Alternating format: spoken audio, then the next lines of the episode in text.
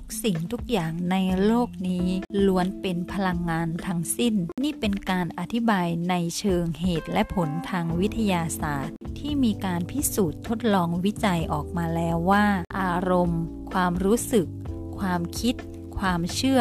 คำพูดทุกสิ่งทุกอย่างทั้งที่เป็นสิ่งของร่างกายของตัวเราผู้คน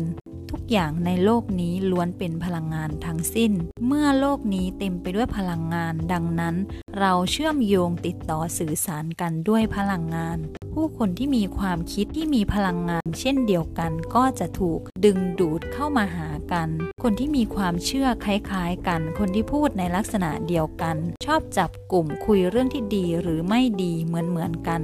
ก็จะมารวมกันหรือเกิดแรงดึงดูดในพลังงานที่เหมือนกันเข้ามาหากันนั่นเอง